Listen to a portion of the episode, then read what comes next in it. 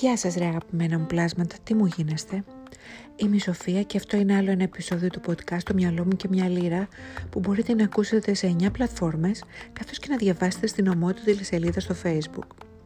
Επίσης, μην ξεχνάτε πως μπορείτε να μου στέλνετε σχόλια και ιδέες και στο instagram μου Σοφία Ζεν κάτω Παύλα Σόφη που είναι προσωπικός λογαριασμός μεν αλλά ανοιχτό σε καλό προαίρετη και επί της ουσίας κριτική. Φτάσαμε κακήν κακό τέλη Φλεβάρι, με μια αίσθηση ματαιότητας για τα πάντα γύρω μας. Ένας νέος πόλεμος έχει ξεσπάσει πρόσφατα στη γειτονιά μας, άρα αυτό μας ξεβολεύει όσο να πεις, ενώ όλοι οι άλλοι πόλεμοι ήταν, είναι μακριά μας.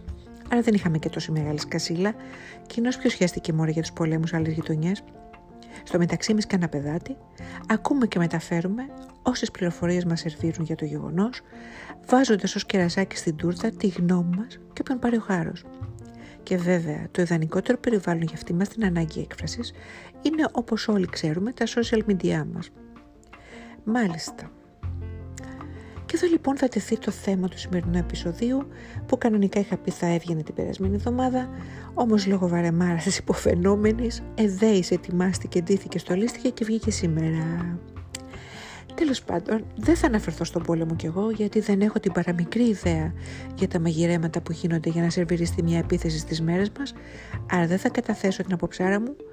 Ωστόσο, επειδή έχω γνώσεις ιστορίας και μια καλή ιδέα για το τι σημαίνει επανάληψη, γεγονός είναι πως με έχει βοηθήσει να προνοώ, ενώ με έχει σώσει από κακοτοπιές, τουλάχιστον έως τώρα. Προς το παρόν, ας ευχηθούμε να τερματίσουν τα βάσανα των ανθρώπων που βιώνουν πολέμους, δεν αξίζει σε κανέναν να ξεριζώνεται βία από εκεί που θέλει να ζει και που θεωρεί πατρίδα του.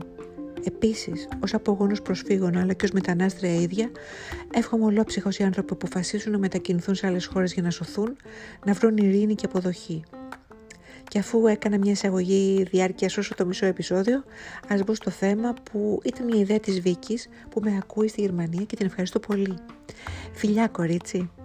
Αγαπημένε follower λοιπόν ή και unfollower. Όταν ανεβάζω ένα post, μιλάω για τον εαυτό μου σε πρώτη φάση και ίσως κάποιοι να ταυτίζονται, το ανεβάζω για τους εξής απλούς λόγους. Ένα, έτσι γουστάρω, κυρίως. Δύο, δεν με νοιάζει πώς θα το πάρεις εσύ, κοινώς χαίστηκα. Τρία, αν θίγεσαι, κάνε με unfollow ή blog, γιατί το ανέβασα στον τοίχο μου ή στο λογαριασμό μου στα δικά μου social.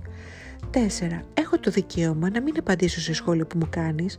Ξέρεις γιατί; Γιατί δεν απευθύνεσαι σε δημόσια υπηρεσία που πληρώνεις από την τσέπη σου, αλλά απαιτείς και απάντηση. Απευθύνεσαι σε μία, έναν άγνωστο στο διαδίκτυο και πίστεψέ με πως αν είσαι αγενής, το πιο ευγενικό που μπορώ να κάνω είναι να σε αγνοήσω, οπότε στα αρχίδια μου τη γνώμη έχεις για το άτομό μου. 5 επειδή μπορεί να έχουμε απευθυνθεί ο ένας στον άλλον, ίσως σε μηνύματα, ίσως σε σχόλια, δεν σημαίνει πως γνωριζόμαστε. Άρα μη μου σχολιάζεις παπαριές και ξυπνάδες, γιατί ό,τι γράφω το γράφω στο λογα... λο... γάμο... γάμο λογαριασμό μου και λογαριασμό δεν δίνω. 6. Αν σου σχολιάσω κάτι άκυρο εγώ τώρα, ε, φυσικά και έχεις το δικαίωμα να με σβήσεις από φίλη σου. Χαίστηκα εγώ να πω, γιατί συνήθως δεν σχολιάζω, αλλά και σβήσε με χατήρια δεν χαλάω. 7 μη σπαταλάς καλό μου πλάσμα, τις καρδούλες, τα φωσφορίζοντα λουλούδια και τα υπέρλαμπρα ηλιοανατοβασιλέματα για τα post μου γαμό της γης στον άξονα, ειδικά όταν ανεβάζω ευαίσθητα θέματα με βιαιότητες και κοινωνικές αδικίες, γιατί σε βρίζω σε δύο γλώσσες. Η μία είναι πυρεώτικη, αν καταλαβαίνεις τι εννοώ. 8. Ο λόγος που όλοι μας ή κάποιοι από εμάς ποστάρουμε κάποια γνώμη μας είναι γιατί θέλουμε να το δουν κι άλλοι που ίσως το βρουν ενδιαφέρον ή ίσως και να διαφωνήσουν μαζί μας, πιθανό σενάριο. Ωστόσο, σε καμία περίπτωση δεν σημαίνει πως μπορώ να γελάσω με κάτι που εσένα σε συγκλώνεις αρνητικά, σε στεναχώρησε, σε πόνεσαι. Εφόσον έχεις παρουσία στα social, καλέ μου follower, unfollower και αλληλεπιδράς με άλλους, οφείλεις να εκπαιδευτείς ώστε να αντιλαμβάνεσαι πότε να σχολιάσεις και πότε να βγάλεις το σκασμό. 9. Κάποιοι είστε τόσο τοξικοί που ηρωνεύεστε, πουλάτε ξυπνάδα και σπραίνετε κακία σε ανθρώπους που δεν σας έφταξαν. Τι σας πειράζει η ηλικία, η εμφάνιση και η χαρά του άλλου ρε παπάρες, γιατί βγάζετε χολή. Δεν μπορώ να το καταλάβω, δεν θα, μπορώ, δεν θα το καταλάβω ποτέ μου αυτό. Ξέρετε αν το άτομο στο οποίο απευθύνεστε τραβάει ζόρι, περνάει δύσκολα, έχει μόνο τα social για παρέα, ξεπερνάει μια αρρώστια, μια απώλεια ή νοσία από κάτι. Τι διάολο, τίποτα καλό δεν υπάρχει μέσα σας. Είστε τόσο μικρόνοες και ανίκανοι να νιώσετε συμπάθεια. 10. Για κλείσιμο έχω εσάς, τα αστέρια της κάτω ραχούλας, που ρίχνετε ένα άκυρο άσχετο σχόλιο σε κάτι που ανεβάζει ο άλλος και ψάχνουμε το προφίλ σας να δούμε πότε ήταν η τελευταία φορά που η αντιληπτική σας ικανότητα ήταν σε ενεργή λειτουργία και όχι σε μόνιμη λειτουργία πτήσης. Έλα, σοβαρευτείτε παιδιά.